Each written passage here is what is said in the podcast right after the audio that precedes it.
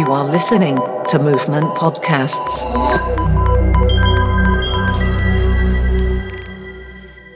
Ακούτε τα podcast του Movement Radio στο πλαίσιο της έκθεσης σύγχρονης τέχνης Πλάσματα 2 Ιωάννινα της στέγης του Ιδρύματος Ωνάση. Η πόλη των Ιωαννίνων, όπως και κάθε πόλη, δεν είναι απλώς ένας τόπος όπου συμβαίνουν γεγονότα. Είναι πολλά πράγματα μαζί. Είναι οι αναμνήσεις της, οι σιωπές της, οι μαρτυρίες της, οι αφηγήσεις της, κυρίαρχες και μη, οι άνθρωποι της. Κάθε πόλη ψιθυρίζει το παρελθόν, το παρόν και το μέλλον της. Το ερώτημα είναι, ακούμε αυτούς τους ψιθύρους; Movement Radio Podcasts, Πλάσματα 2 Ιωάννινα, της στέγης του Ιδρύματος Ωνάση.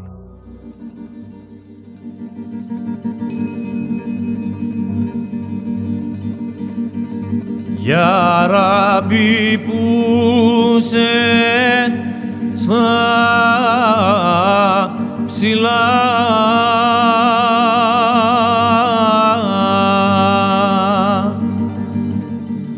Και χαμηλά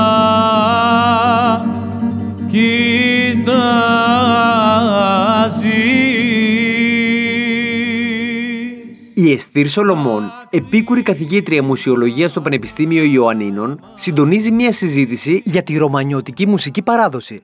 Μαζί μας είναι ο Σέξ Νεδρίν, αρχιτέκτονας, Γιαννιώτης, διευθυντής του Πνευματικού Κέντρου της Ισραηλιτικής Κοινότητας Αθηνών, ερευνητής της ρωμανιώτικης μουσικής παράδοσης και η Ζανέτ Πατίνου, αρχαιολόγος και διευθύντρια του Εβραϊκού Μουσείου Ελλάδος. Τι είναι άραγε η μουσική παράδοση των Ιωαννίνων και τι σημαίνει τελικά ρωμανιώτικος εβραϊσμός. Χρειαζόμαστε ίσως ένα μικρό ιστορικό πλαίσιο για να καταλάβουμε τους φορείς αυτής της μουσικής για την οποία θα μιλήσουμε και να καταλάβουμε στοιχεία για μια κοινότητα που πλέον μετράει μια χούφτα ανθρώπους. Ζανέτη θέλεις να μας πεις λίγα λόγια για το τι σημαίνει η ρωμανιώτικη παράδοση εντός και εκτός Ιωαννίνων; Ε, όταν λέμε ρωμανιώτικη παράδοση εννοούμε την ελληνόφωνη εβραϊκή παράδοση που συναντάται στην Ελλάδα με στοιχεία των συγγραφέων της εποχής από τον 6ο αιώνα π.Χ. με αρχαιολογικά δεδομένα από το τέλος του 4ου αιώνα π.Χ. χωρίς διακοπή μέχρι σήμερα.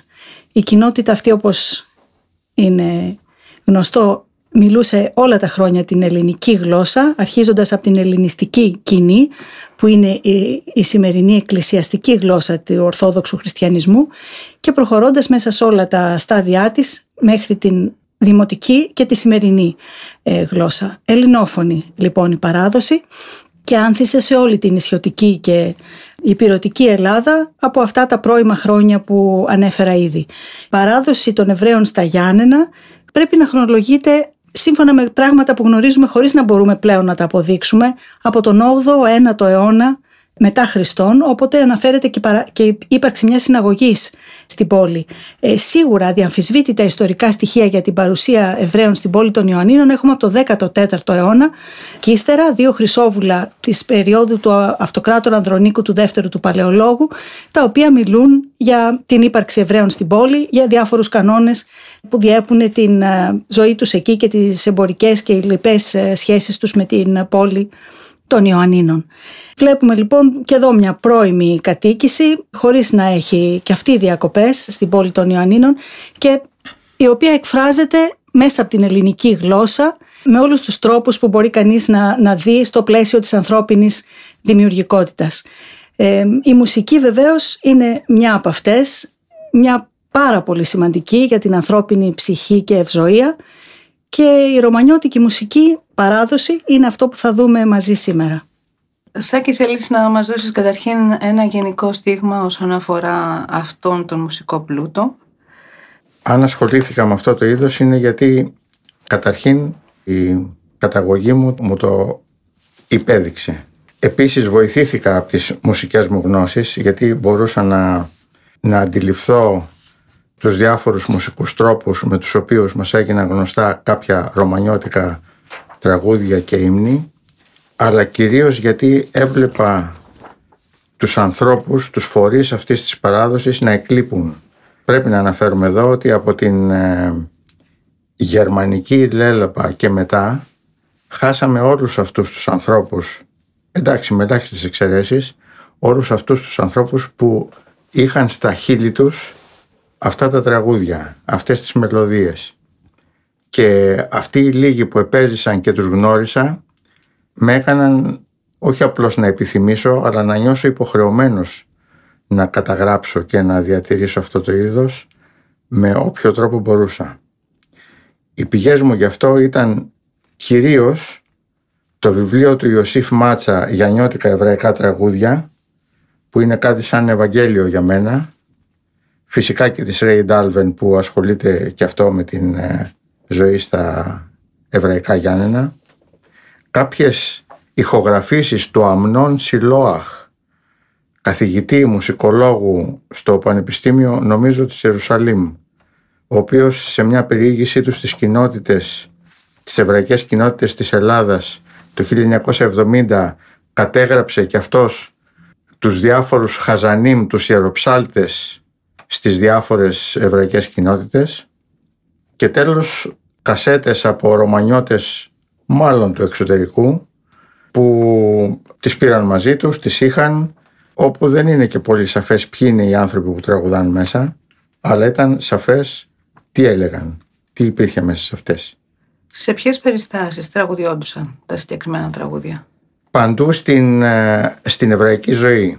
Αν μιλάμε για τους ύμνους φυσικά στη συναγωγή, στη λειτουργία, όπου έχουμε ένα ιδιαίτερο μουσικολογικό είδος και φυσικά και τα τραγούδια επίσης στη συναγωγής, στις γιορτές, στα σπίτια, τις ε, μεγάλες συγκεντρώσεις στις εβραϊκές γιορτές, έξω στο δρόμο, το Σαμπάθ, με την ευκαιρία κάποιου γάμου, κάποιου αραβόνα, κάποιου μπερίθμιλά, μιας περιτομής δηλαδή, οπουδήποτε και οποτεδήποτε. Θέλεις να μας πεις μερικά περισσότερα σε σχέση με τους ύμνους; Η ύμνη είναι ένα ξεχωριστό κομμάτι αυτής της μουσικής παράδοσης. Τα λόγια των ύμνων είναι πάντα εβραϊκά. Είναι, το, είναι η αφήγηση της Τωρά με ένα περιοδικό χαρακτήρα χρόνο με το χρόνο. Η γλώσσα είναι πάντα τα εβραϊκά. Δεν μπορούμε να πούμε πολλά σε αυτό ως προς το περιεχόμενο γιατί μόνο ένας ραβίνος θα μπορούσε να το ερμηνεύσει σωστά.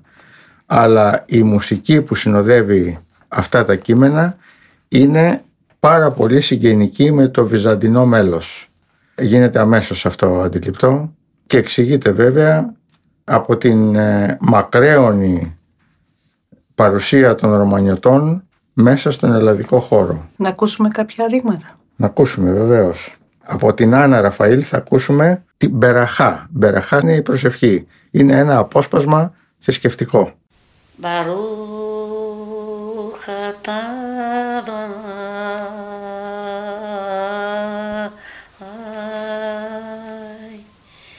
Eloheinu melech העולם,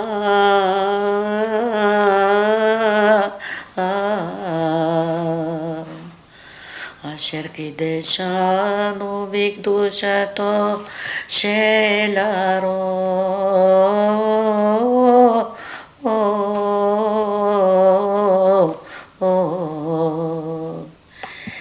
τσιβάνου λεβαρέχ ετα Ισραήλ.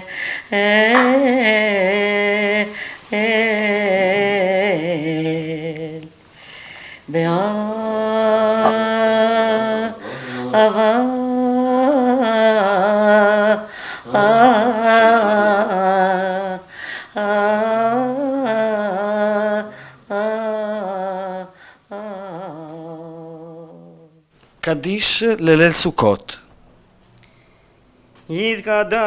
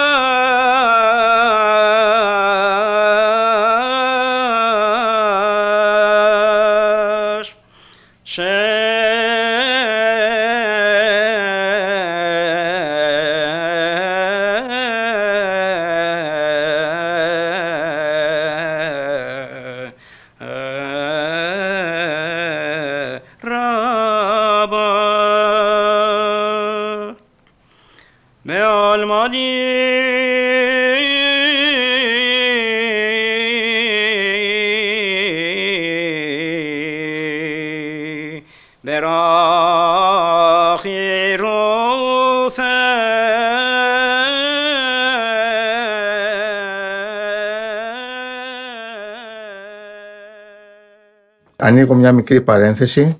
Οι ανθρώπινες πηγές μου είναι η κυρία Άννα Ραφαήλ, μια πολύ σημαντική και καλλιεργημένη κυρία που δεν την έχουμε πια μαζί μας προφανώς, η οποία ήξερε απ' έξω και ανακατοτά την ε, λειτουργία και πολλά ρωμανιώτικα τραγούδια. Ο Χαΐμ Μπορμπόλης, επίσης εξαιρετικός ψάλτης και γνώσης, γνώστης. Ο Σαμουήλ Κοέν που τον πρόλαβα και είχα την ευτυχία να τον ηχογραφήσω σε πολλά αποσπάσματα και βέβαια ο Μάρκος Μπατίνος με τον οποίο συνεργαζόμαστε σ- στον παρόντα χρόνο συνεχώς και σε πάρα πολλές παραγωγές και εμφανίσεις. Και το τρίτο; Το τρίτο είναι με το φίλο μου τον Μάρκο Μπατίνο το Αλληλουγιά από το άσμα ασμάτων.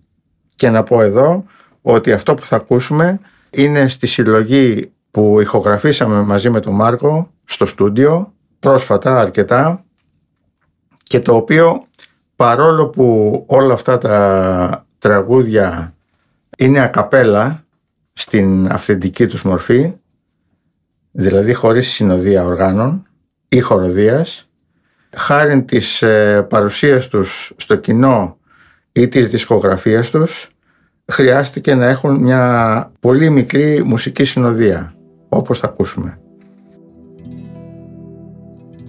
Αλληλούια, αλληλούια, βδε Αδωνάι, αλληλούια, εύσε Μαδωνάι,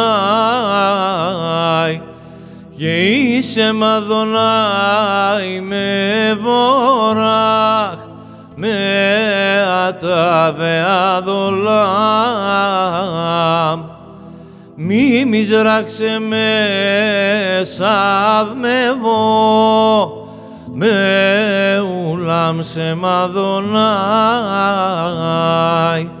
Ράμαλ κολγογή μαδονάι, αλλά σαμάγιμ και βοδό. Μη καδονάι,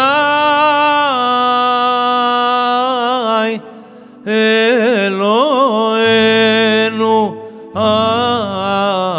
αμαγμπίλα σάβεθ αμάς πυλή λυρώθ μπάσα μάγι μου βάρετς. Με κοιμή με αφαρντάλ με ασπόδιαρη με βιόν. Λέω σιβή ύμνε διβήμ ύμνε διβεαμό μοσιβία κέρεθ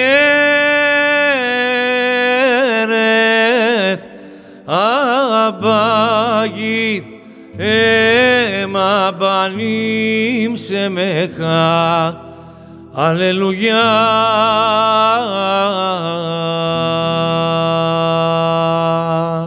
Ζανέτ, να δώσουμε λιγάκι το στίγμα του ρωμανιώτικου σε σχέση με τον υπόλοιπο εβραϊσμό στη, στη χώρα. Ο ρωμανιώτικος ε, εβραϊσμός, ε, ο καθηγητής Στίβεν Μπάουμαν του Πανεπιστημίου του Σινσινάτη λέει, στα αγγλικά βέβαια το λέει αυτός, ήμασταν όλοι πρώτα ρωμανιώτες. Ο ίδιος είναι ασκεναζίτης, που σημαίνει Εβραίος της Βόρειας Ευρώπης, στην καταγωγή του, γεννημένος στην Αμερική βέβαια αυτός.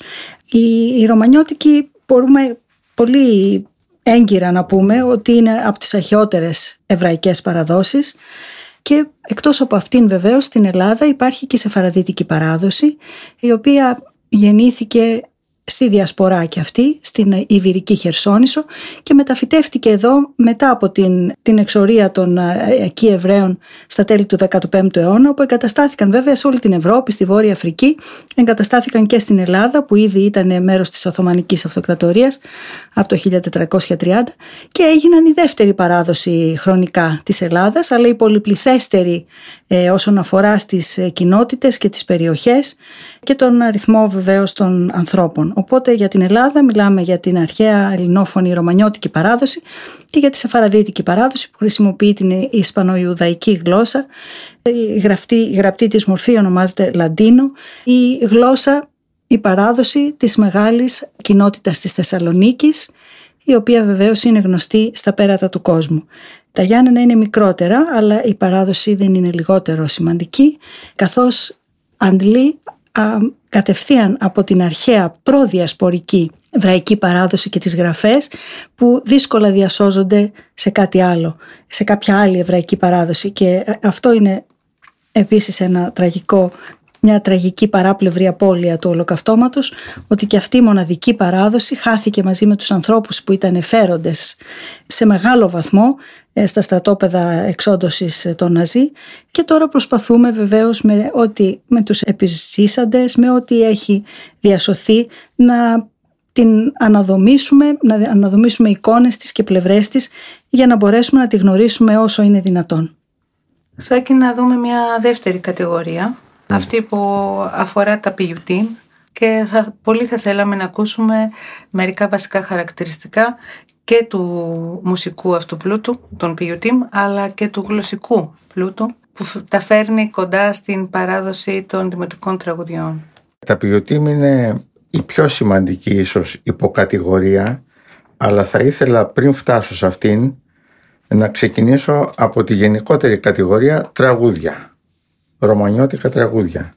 Είτε πιουτίμ είτε άλλα είδη τα οποία θα αναφέρω στη συνέχεια έχουν κοινά γνωρίσματα όπως η διάλεκτος, η γλώσσα τους που είναι φυσικά η ομιλούμενη γλώσσα των Ρωμανιωτών, τα ελληνικά αλλά με προσμίξεις εβραϊκών λέξεων σαφώς ειδικά όταν πρόκειται, πρόκειται να περιγραφούν θρησκευτικά γεγονότα, ιστορίες, ιστορίες από τη βίβλο κλπ.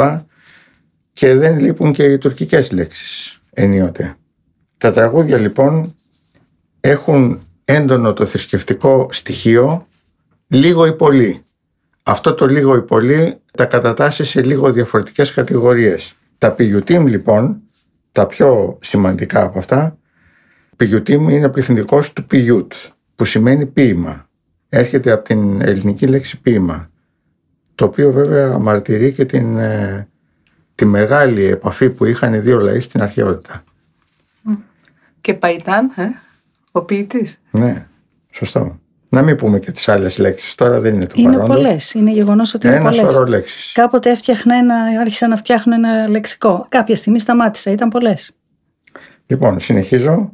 Ε, τα πηγιωτή μου λοιπόν έχουν πολύ έντονο θρησκευτικό περιεχόμενο ε, αντλώντας ε, ε, θέματα από τη βίβλο, ε, από τα γνωμικά των πατέρων, από διάφορα ιερά κείμενα που είναι και αυτά πάρα πολλά και πριν περάσω στα άλλα είδη για να καταλάβουμε πώς ένα τραγούδι έχει σαν βάση του ένα πηγιούτ ας ακούσουμε από τον Μάρκο Μπατίνο το τραγούδι «Γιαραμπή που είσαι στα ψηλά, Γιαραμπής είναι ο Θεός» που είναι ένα απόσπασμα από το μεγαλύτερο τραγούδι «Η θυσία του Ισαάκ» που είναι ένα τραγούδι 32 στροφών.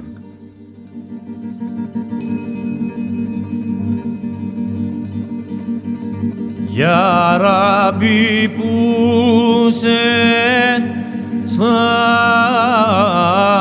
ψηλά.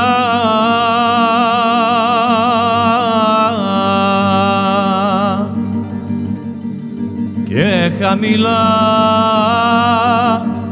κοιτάζεις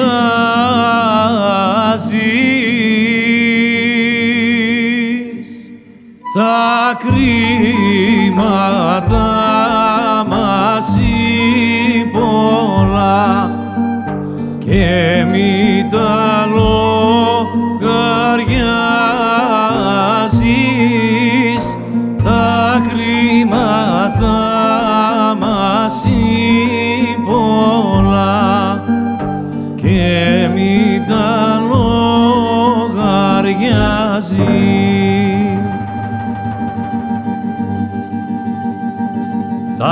τα κρίματα μας ρίξε τα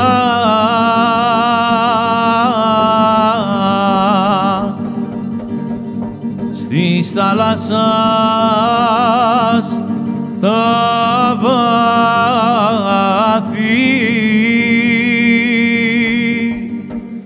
και το τσιγούτ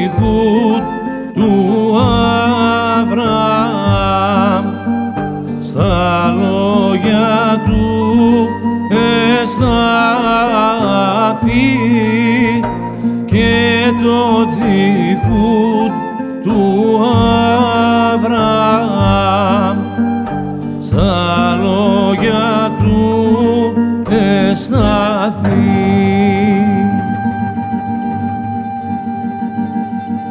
με δεκαδό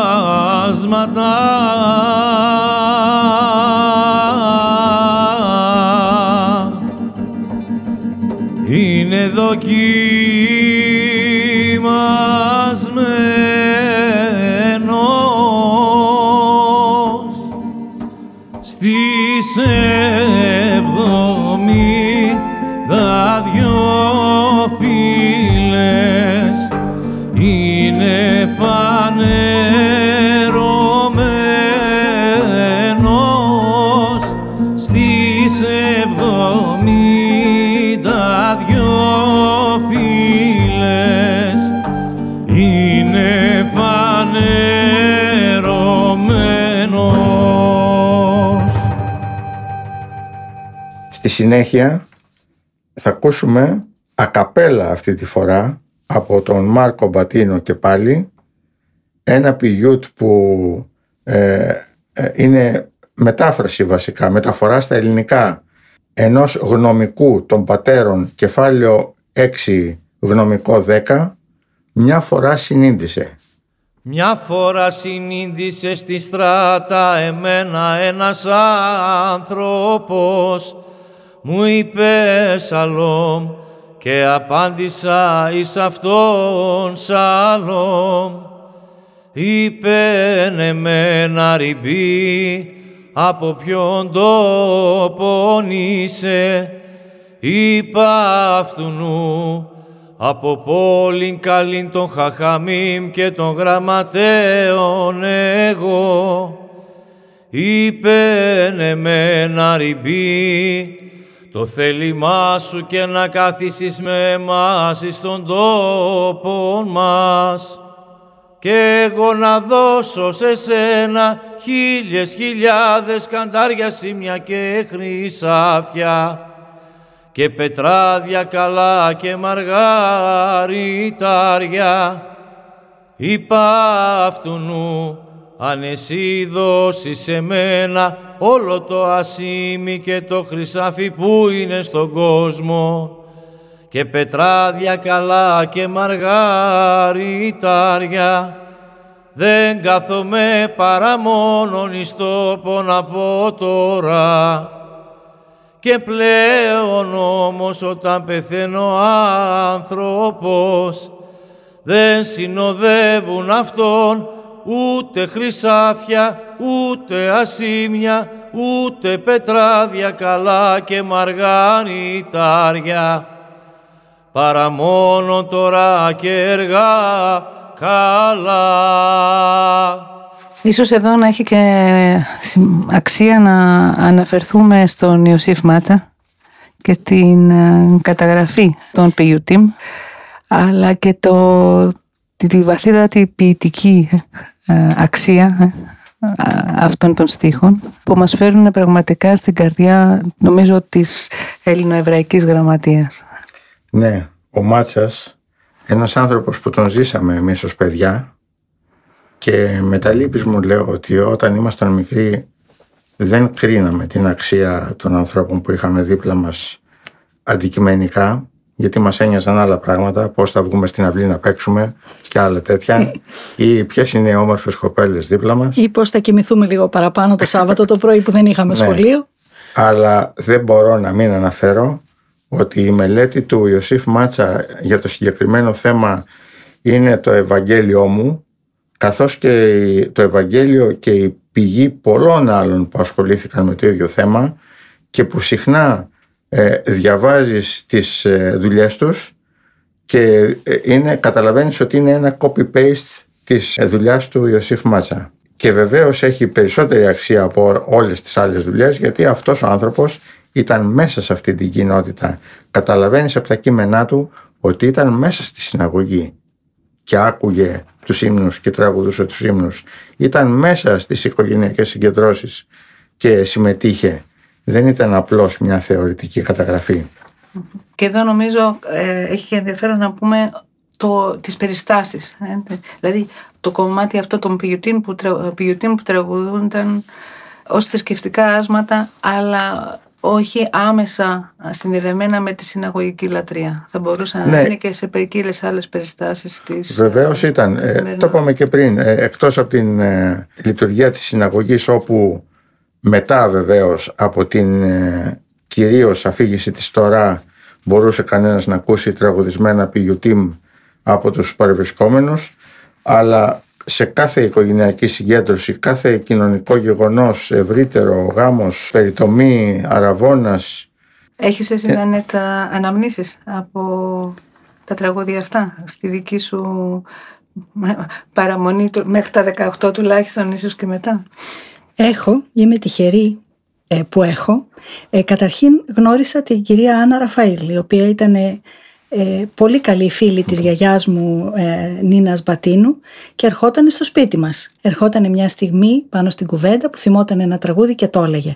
Δεν τα είχα συγκρατήσει γιατί όπως είπε ο Σάκης ήμουν παιδί και δεν ήξερα να κρίνω την αξία των πραγμάτων τότε, αλλά έχω τα ακούσματα.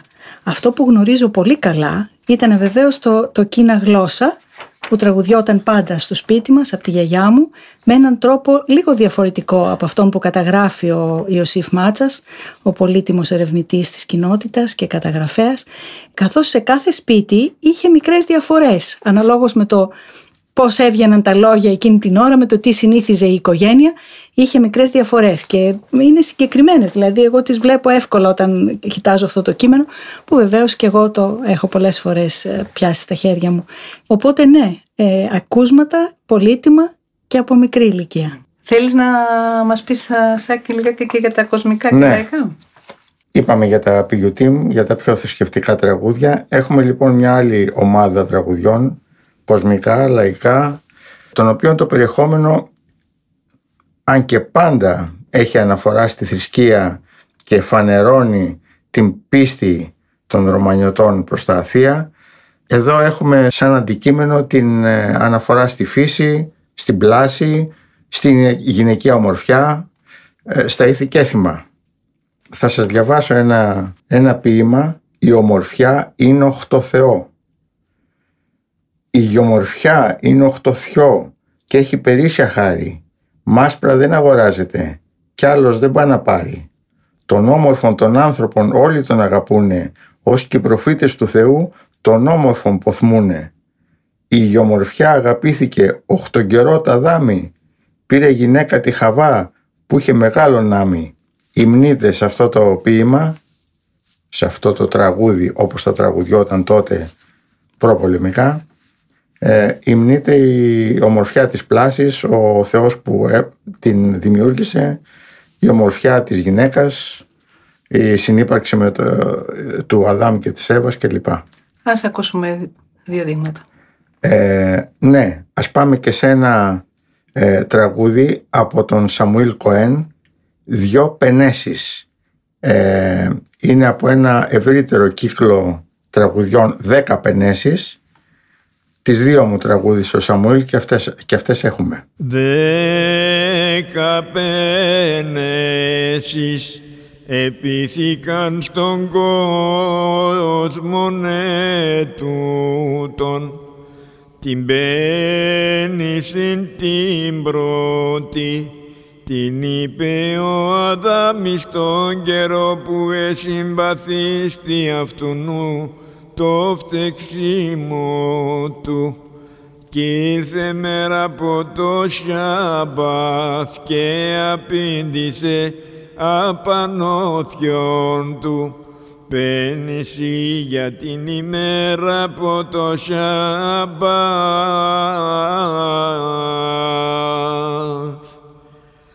την πένεση την Δευτέρα την είπε ο Μωσέ ο προφήτης βασιλεύς του Ισραήλ με πνεύμα από αγιοσύνη έμπροστε τον αφέντολο του κόσμου Αδωνάι.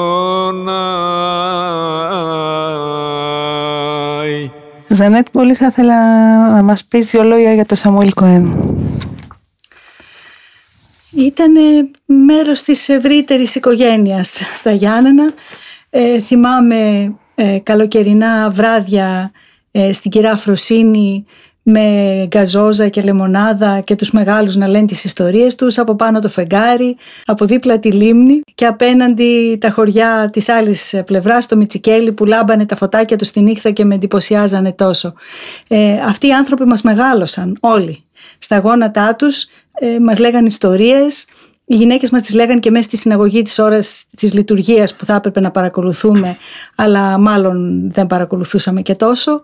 Τους γνωρίζω καλά, ήταν όλοι οι παππούδες και οι γιαγιάδες και αγαπούσαν όλοι όλα τα παιδιά, ε, είχαν όλοι ζήσει τη τεράστια απώλεια του ολοκαυτώματος και εκτιμούσαν τη ζωή και μας αγαπούσαν και μας μεγάλωσαν όλοι.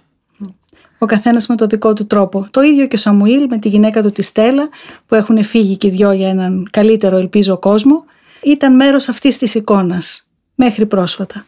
Ο οποίος Σαμουήλ στήριζε πολύ και ως Ιερουργός. Ε, βεβαίως. Στη συναγωγή αυτός ήταν για πολλά χρόνια ο ιερουργός μας στα Γιάννενα και ήταν υπεραρκετός να σου πω την αλήθεια γιατί ήταν αυτός που μπορούσε να μεταδώσει τα ακούσματα όπως τα ξέραν και τα αγαπούσαν τα αυτιά μας και σκυρτούσε η καρδιά μας.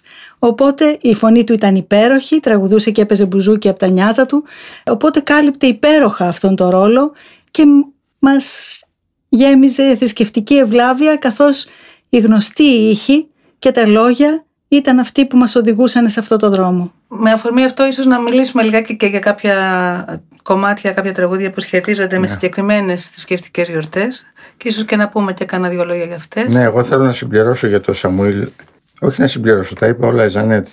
Απλώς να πω ότι δεν είναι τυχαίο ότι κάπως μεγάλος μπήκε στο ρόλο του ιερουργού της συναγωγής, το οποίο του ήταν πολύ εύκολο εφόσον ήταν πολύ καλός μουσικός.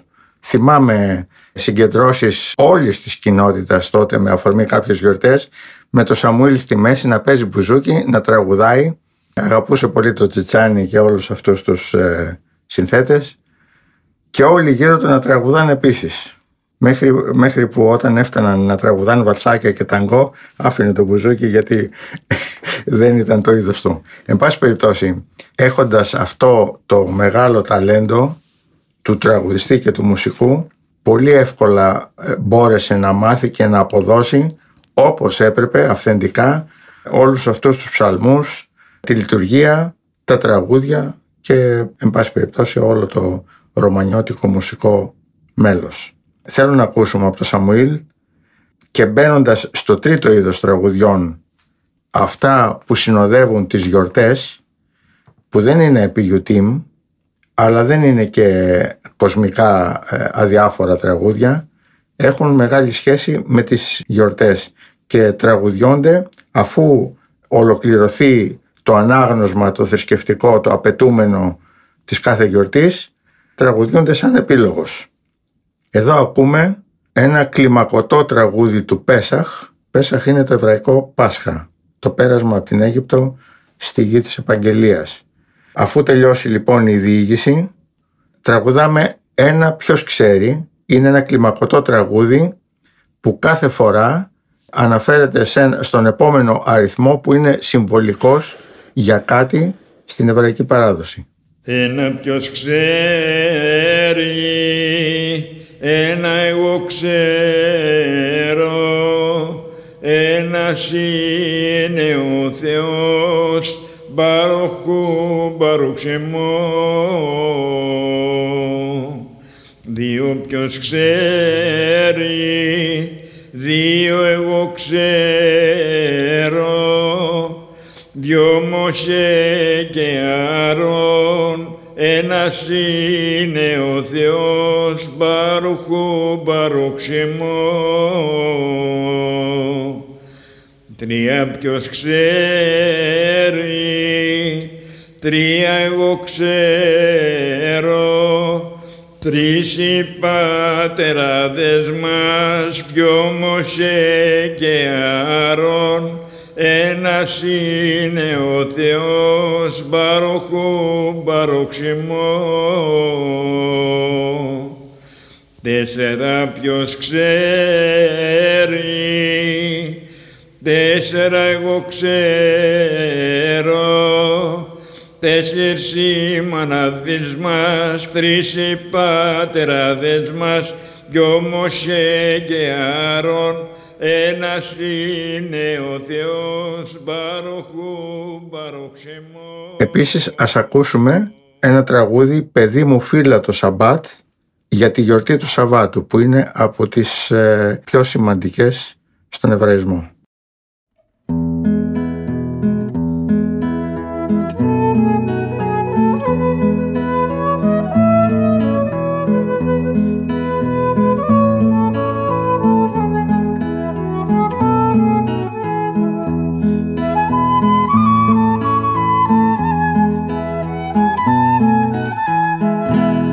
Παιδί μου φύλλα το Σαμπάτ είναι για την ψυχή σου και φρόντισε πάρα πολύ να μάθει το παιδί σου και φρόντισε πάρα πολύ να μάθει το παιδί σου.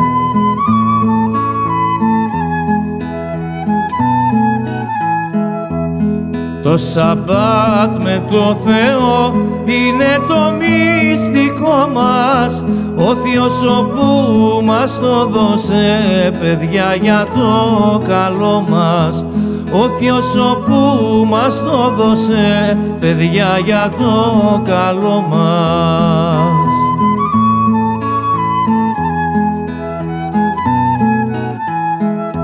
Παιδί μου φύλλα το Σαμπάτ είναι για την ψυχή σου και φρόντισε πάρα πολύ να μάθει το παιδί σου και φρόντισε πάρα πολύ να μάθει το παιδί σου. Έχοντας ακούσει ε, τόσο ενδιαφέροντα πράγματα και από τους δυο σας, θα ήθελα να πούμε σε ένα πολύ ιδιαίτερο κομμάτι, το οποίο ε, χρήζει πολύ μεγαλύτερης, αν θέλετε, έρευνας και ανάλυσης, ε, φιλολογικής, αν θέλετε, έρευνας. Πρόκειται δηλαδή και για ένα γλωσσικό πλούτο που ε, δεν έχει ερευνηθεί. Και να δούμε λιγάκι το κομμάτι ε, του ιαμβικού 15 σύλλαβου και όλων των στοιχείων αυτών που συνδέουν ε, το στίχο των τραγουδιών αυτών ε, με τη δημοτική παράδοση. Αυτή είναι μια άλλη κατηγοριοποίηση, όχι ως προς το θέμα του τραγουδιού, αλλά ως προς τη μορφή του. Τα στιχοπλάκια, όπως λέγονται, που είναι τι είναι, δύστιχα σε ιαμβικό 15 σύλλαβο, που καταπιάνονται με ένα συγκεκριμένο θέμα, το κάθε δύστιχο, και που σειράπτονται μαζί και αποτελούν μια μεγάλη ενότητα ενός μεγαλύτερου ποίηματος που ναι μεν έχει ε, ένα κοινό χαρακτηριστικό την προσήλωση στην ε, θρησκεία αλλά το κάθε δύστιχο πραγματεύεται και ένα διαφορετικό θέμα. Ήταν πολύ δημοφιλή αυτά τα στιχοπλάκια και τραγουδιώτουσαν παντού και σε κάθε περίπτωση. Θέλω να πω εδώ όμως ότι αυτή η κατηγοριοποίηση είναι διαφορετική από το αντικείμενο. Δηλαδή μπορούμε να έχουμε στιχοπλάκια που είναι κοσμικά και λαϊκά, στιχοπλάκια που είναι πηγουτήμ, στιχοπλάκια που είναι οτιδήποτε. Δεν είναι κάτι ιδιαίτερο και ξεχωριστό. Όπως έχουμε και στην ελληνική μη εβραϊκή παράδοση. Φυσικά, φυσικά. Να ακούσουμε ένα δείγμα. Εμένα θα ακούσετε από το βιβλίο του Μάτσα ένα στιχοπλάκι, ε, μια σειραφή λοιπόν, μάλλον, σε ένα μεγαλύτερο ποίημα που λέγεται «Η δημιουργία του κόσμου». Όσοι κι αν είστε ζωντανοί, για γύρετε τα αυτή σας, να ακούσετε θιαμάσματα απόπλασε ο πλάστη σας. Κι όσοι κι αν είστε ζωντανοί, δοξάστε το όνομά του, νυχτό ημερο πενάτε τον με τα θιαμάσματά του. Τι ένας είναι ο Θεός, και ένα είναι το όνομά του, και μιλκέδες αμέτρητοι δουλεύουν μπροστά του. Πολλά θιαμάσματα έπλασε με τα υπήματά του. Ομπρός ουράνια έπλασε οπούν το κάθισμά του. Τώρα ας ελπίσουμε ότι ο ακροατής έχει καταλάβει τι λέει αυτό μέσα από την ε, Γιάννιο το εβραϊκή ε, διάλεκτο αλλά εν πάση περιπτώσει αυτό ήταν το ποίημα. Την οποία και να συμπληρώσουμε ότι τη γράφανε με το εβραϊκό αλφάβητο, αυτή, Μέχρι- αυτή τη μοναδική, αυτό το μοναδικό συνδυασμό υπηρώτικων ελληνικών γραμμένων με εβραϊκό αλφάβητο. Είναι μια πολύ μαγική, ένας πολύ μαγικός και εγωιτευτικός συνδυασμός, ε, γλωσσικός και, και οπτικός νομίζω και ηχητικός γιατί μπαίνεις μέσα σε αυτή τη βαδιά παράδοση της Υπήρου με έναν τρόπο που δεν το περιμένεις πίσω από τους εβραϊκούς χαρακτήρες. ε. Θα ήθελα να ρωτήσω και τη Ζανέτ κάτι που αφορά και άμεσα το δικό της ρόλο στο χώρο του μουσείου. Ε, ένας φορέας που έχει πλέον αρκετές δεκαετίες α, στην πλάτη του, πολύ δραστήριος, εξαιρετικά σημαντικός τόσο σε επίπεδο συγκρότησης της εβραϊκής μνήμης, όσο και γνωριμίας αυτού του πολιτισμού, του πολιτισμού των Εβραίων της Ελλάδας, απέναντι σε ένα ευρύτερο κοινό τόσο τοπικό όσο και επισκεπτών. Ζανέτ, είσαι πολλά χρόνια στην κεφαλή αυτού του οργανισμού. Ε, Πολύ θα ήθελα να, ακούσω, να ακούσουμε μάλλον τη δραστηριότητα ερευνητική και κοινωνική και εκπαιδευτική του μουσείου σε σχέση με τη ρωμανιώτικη μουσική παράδοση. Πολύ ευχαρίστως. Το μουσείο όντως είναι 46 ετών φέτος, είναι ιστορικό και εθνογραφικό, αλλά από το 2014 είναι και ερευνητικό κέντρο, ονομασμένο από το Ελληνικό Κοινοβούλιο, λόγω, όπως είπες ήδη, του ιδιαί- της ιδιαίτερης θεματικής, την οποία ερευνά και βγάζει προς τα έξω. Οπωσδήποτε το μουσείο ερευνά και τις δύο κοινότητες που ανθούν στην Ελλάδα, τη Ρωμανιώτικη και τη Σεφαραδίτικη, ερευνά και παρουσιάζει με όλους τους τρόπους που είναι διαθέσιμοι σε ένα μουσείο, αλλά και με εκδόσεις όλων των ειδών επίσης, όλες τις εκφάνσεις της ανθρώπινης έκφρασης ε, και δημιουργικότητας, όπως είπαμε και πριν. Αυτά είναι τα, τα στοιχεία του υλικού και του άειλου πολιτισμού, τα οποία συγκροτούν την ανθρώπινη δημιουργικότητα. Του υλικού πολιτισμού τα στοιχεία είναι ίσως πιο εύκολο να τα διερευνήσει κανείς, να τα μελετήσει, να τα δει, να τα παρουσιάσει σε ένα μουσείο, σε μια έκθεση και να τα τεκμηριώσει. Τώρα πλέον να τα δει και διαδικτυακά μέσα από το- από τον ψηφιακό κόσμο και με πολλούς τρόπους να τα γνωρίσει. Εξίσου σημαντικός όμως για να γνωρίσει κανείς ε, την, τον- την κουλτούρα και τον πολιτισμό ενός λαού είναι και ο άειλος πολιτισμός του, η άειλη παραγωγή του και πολύ βασική θέση ανάμεσα σε αυτά τα τμήματα της ανθρώπινης δημιουργίας έχει η μουσική. Θα έλεγα ίσως από τις σημαντικότερες. Εδώ μπορούμε να δούμε πώς συνδέεται όχι μόνο τι παράγει ένα κομμάτι μιας κοινωνίας αλλά και πώς συνδέεται με τα υπόλοιπα κομμάτια. Για παράδειγμα ε, υπάρχει πιο πλούσια ίσως ε, καταγραφή και υλικό ε, για- από τη σεφαραδίτικη μουσική ε, καθώς τραγουδιόταν και πεζόταν σε πολύ περισσότερα μέρη από τα μέρη της Ελλάδας. Η Ρωμανιώτικη όμως είναι εδώ που άνθησε και καταγράφτηκε ό,τι μπορέσαμε να διασώσουμε, εδώ ο φίλος μου ο Σάκης. Και αυτή η σπανιότητα την κάνει ιδιαίτερα σημαντική αυτή την καταγραφή. Έχουμε συνεργαστεί με το Σάκη πολλά χρόνια τώρα και τις δικές του, τις δικούς του κόπους και μόχθους, ευγενείς όλοι πρέπει να πω, έχουμε με κάθε τρόπο που μπορέσαμε αναδείξει μέσα από ε, δράσεις και ενέργειες του μουσείου.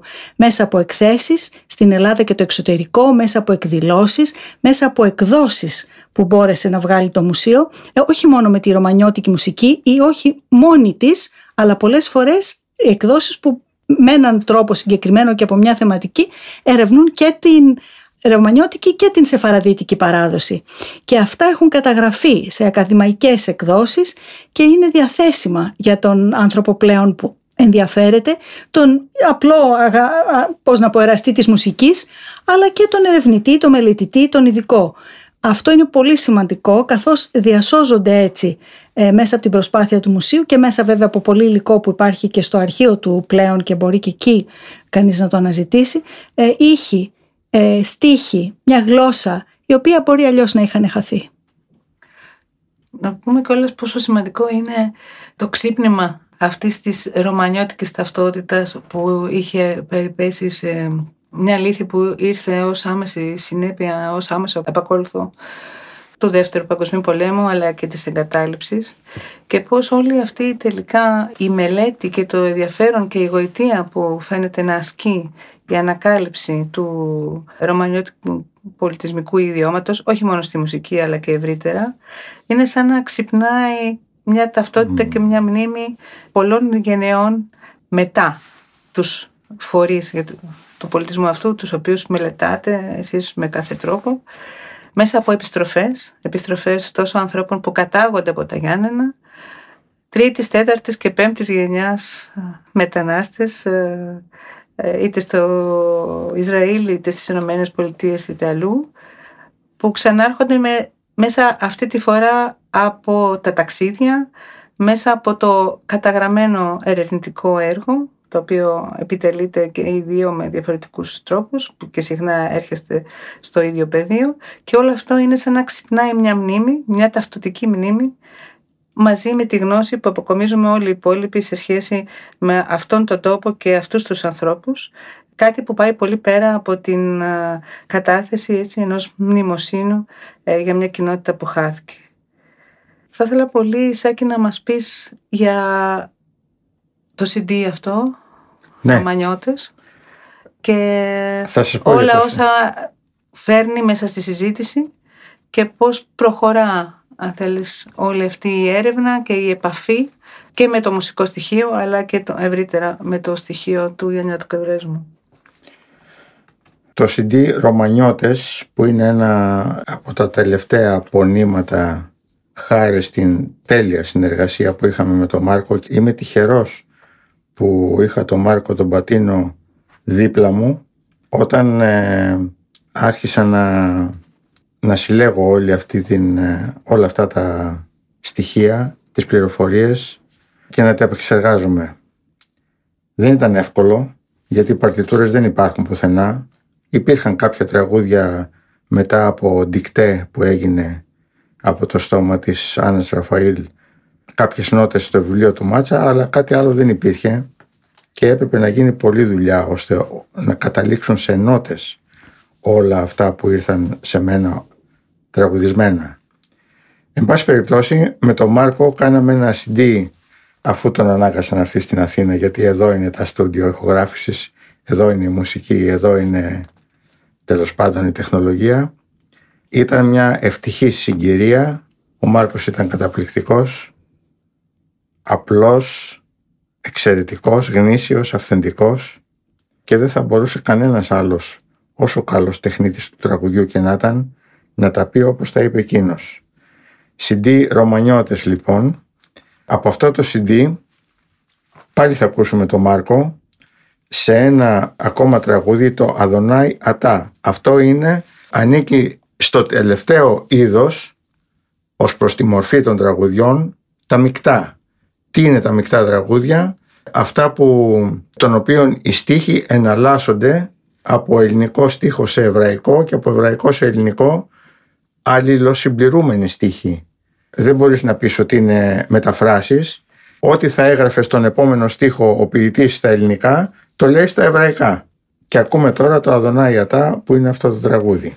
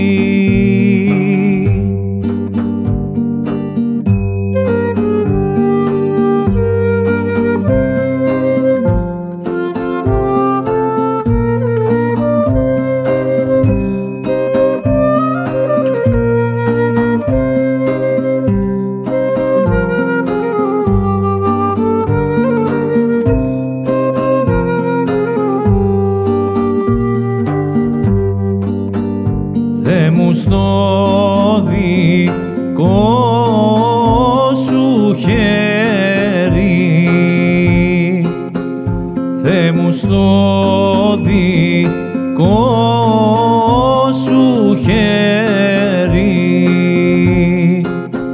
Θε μου στο δικό σου χέρι.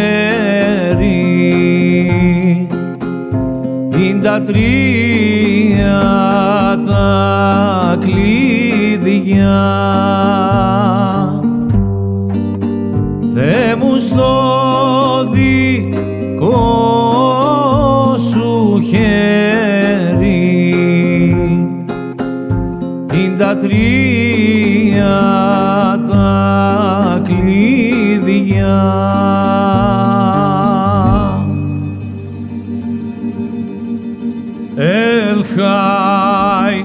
Rahman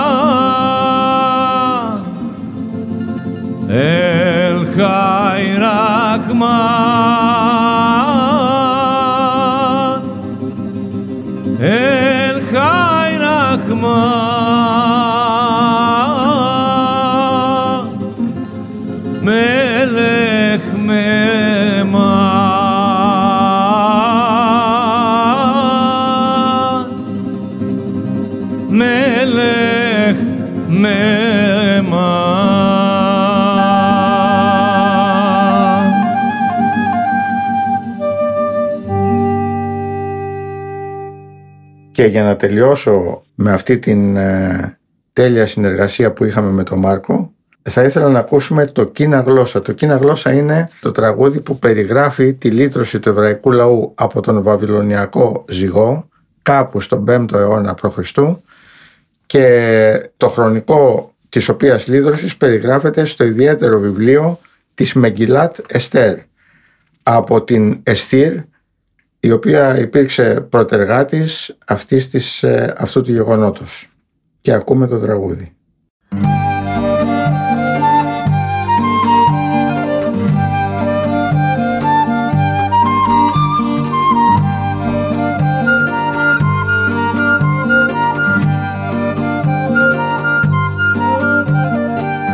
Κίνα γλώσσα να μιλήσεις, διαμάσματα να ομολογήσεις κοιμισμένους να ξυπνήσεις με κρασί να τους μεθύσεις.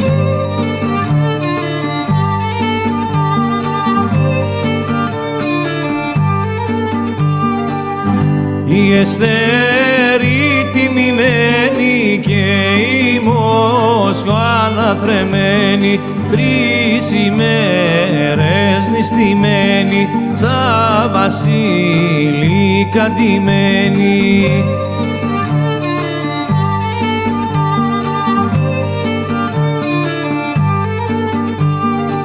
Το βασιλιά πάει να καλέσει και να τον περικαλέσει στο κρασί να τον πλανέσει στα ποδάρια του να πέσει.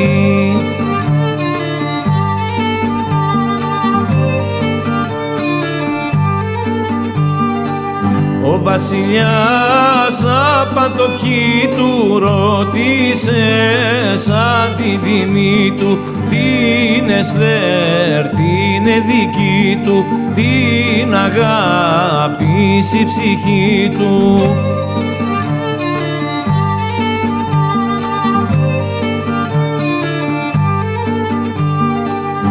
Την Εστέρ το θέλημά σου μσο βασίλειο χαρισμά σου να σου γίνει το ριτζιά σου ό,τι θέλει η καρδιά σου.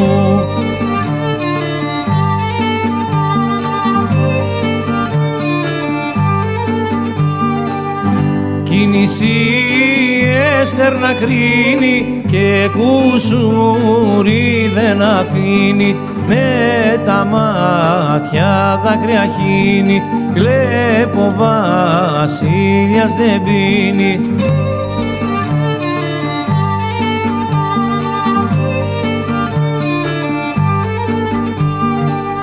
Έτσι να ζήσεις βασιλιά μου αύριο κάνω το ριτζά μου στην καλέστρα στον όντα μου να είναι κι ο αμασιμά μου.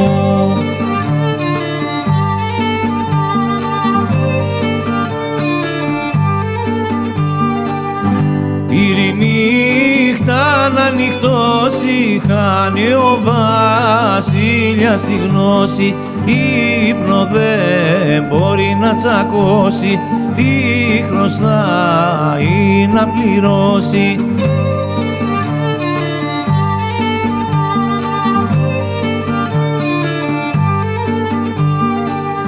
Κράζει φέρτε τα χαρτιά μου κι αναγνώστε τα μπροστά μου.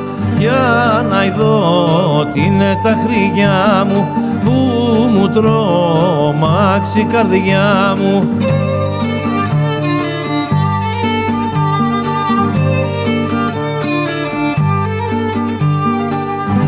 Εκεί βρέθηκε γραμμένη και πολύ φανερωμένη καλοσύνη καμωμένη και δεν ήταν πληρωμένη.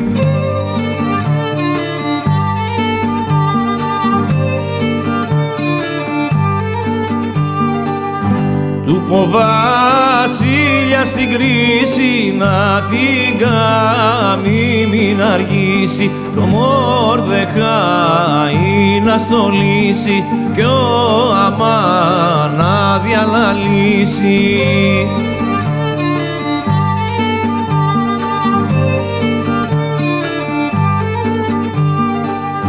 Πάει τον ύβρενη στημένον και με το σάκι ντυμένον και στη στάχτη καθισμένον και στο δάκρυ πυνιγμένον.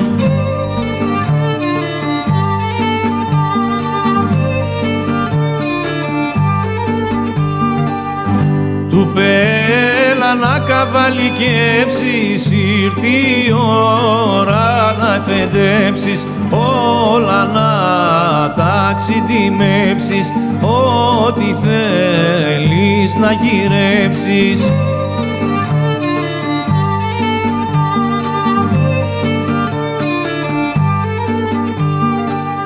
Έσκυψω άμαν την πλάτη και του λέγει ελαπάτη και το δάκρυ από το μάτι το δώσε πολύ φουρσάτη.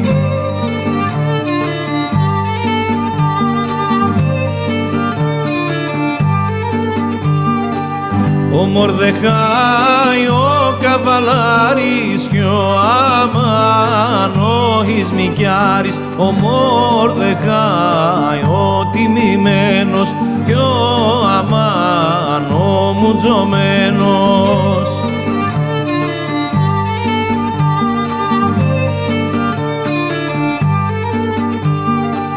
Ο Μορδεχάη γίνει βεζίρης και στο βιός του νοικοκύρης χάρη και το βιλαέτη ήταν του Θεού Ιξμέτη.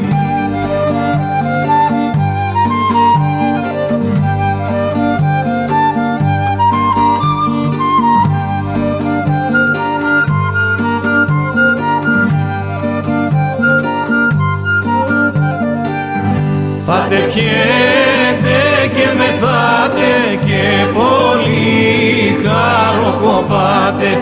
Το Θεό μη μονάτε τη λευτεριά του μολογάτε.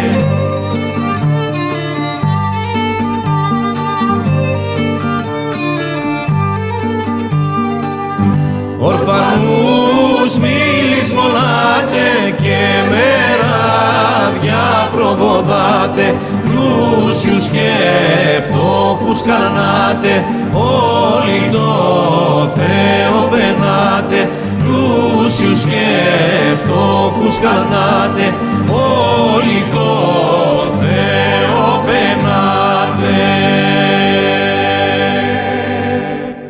Σε συνέχεια όσον μας είπε ο Σάκης για την συνεργασία του με τον Μάρκο Μπατίνο, ο οποίος σήμερα είναι μαζί μας μέσα από τη μουσική, ένας άνθρωπος αφιερωμένος στη μουσική, ένας επαγγελματίας, αλλά και μόνιμος κάτοικος της πόλης των Ιωαννίνων και νομίζω πλέον και πρόεδρος της Ισραηλιτικής κοινότητας Ιωαννίνων μετά τον θάνατο του Μωυσή Ελισάφ.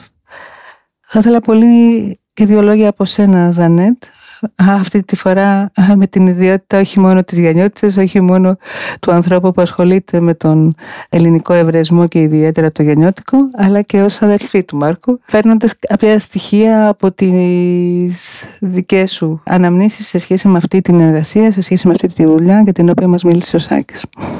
Ε, όντως, ο Μάρκος είναι ο μικρότερος αδελφός μου και μπορώ να σας πω με κάθε βεβαιότητα ότι πρώτα τραγούδισε και μετά μίλησε. Από πολύ μικρός.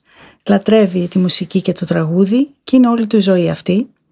Όπως είπες έχει ασχοληθεί από πολύ μικρός επαγγελματικά με το τραγούδι. Ε, αυτό ήταν το μόνο επάγγελμα που έχει ασκήσει σε όλη του την καριέρα. Κάποια στιγμή στα Γιάννενα όταν κουράστηκε ο Σαμουήλ Κοέν και δεν μπορούσε πια να βγάλει ολόκληρη τη λειτουργία μόνος του άρχισε να τον βοηθάει και ο Μάρκος με ταυτή γιατί δεν γνωρίζει την εβραϊκή αποσπουδή. Αυτό εξελίχθηκε σιγά σιγά σε μια τεράστια αγάπη, σε ένα χρέος, σε ένα βαθύ συνέστημα για τον Μάρκο ότι προσφέρει κάτι στην κοινότητά του και στον υπόλοιπο κόσμο που το ακούει. Όταν το κάνει τον βλέπεις ότι τον συγκινεί τον ίδιο βαθύτατα. Και αυτή η τελευταία δουλειά που έκαναν με το Σάκη οι Ρωμανιώτες ήταν μπορώ να πω το αποκορύφωμα. Νομίζω ότι ήταν ο δικός του τρόπος να υπηρετήσει αυτή την παράδοση στην οποία γεννήθηκε, να μνημονεύσει αν θέλεις αυτή τη συναγωγή που ήταν γεμάτη όταν ήμασταν μικρά παιδιά και τώρα προς το τέλος ε, είναι πολύ λίγο γεμάτη, για να μην πω άδεια γιατί δεν θέλω να πω άδεια και πιστεύω ότι έχει αλλάξει τη ζωή του αυτή η ενασχόληση. Έχει δώσει ένα κέντρο βάρους στη μουσική του καριέρα και στη συναισθηματική του εξέλιξη που δεν περίμενε ούτε ο ίδιος είναι νομίζω και αξιολόγου ότι τελικά τέτοιου τύπου έρευνες, εκτός από ιστορικό χαρακτήρα, εκτός από τις γνώσεις που μας προσφέρουν, τελικά ενεργοποιούν και πράγματα που δεν τα φανταζόμαστε ποτέ. Γεγονός. Ενεργοποιούν το ενδιαφέρον μας, το συνέστημα, τη μνήμη, τη μνήμη μιας χαμένης κοινότητας που όμως θέλει με κάποιο τρόπο να είναι παρούσα, θέλει να έχει ένα μέλλον και νομίζω αυτό το μέλλον και ας μην είναι ένα μέλλον με τη φυσική παρουσία, σίγουρα είναι ένα μέλλον, ένα μέλλον που στηρίζεται στη δημιουργικότητα, στον πλούτο, στον πολιτισμό, στους ήχους και σε ένα λογοτεχνικό είδος βαθύτατα ελληνικό. Νομίζω ήρθε η ώρα να κινήσει η γλώσσα και να κλείσουμε ε, με ένα τραγούδι για το οποίο ε, μας μίλησες με τόσο ωραία λόγια Σάκη. Σας ευχαριστώ πολύ. Και εμείς ευχαριστούμε Έστερ να είσαι καλά, Σακούλη και εσύ. Berojimate veale muna ubarucha ba beshem Adonai berachnuchem mibeth Adonai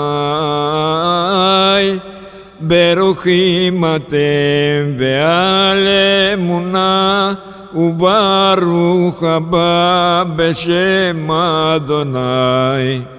περάχνουχε μη πεθαδονάι.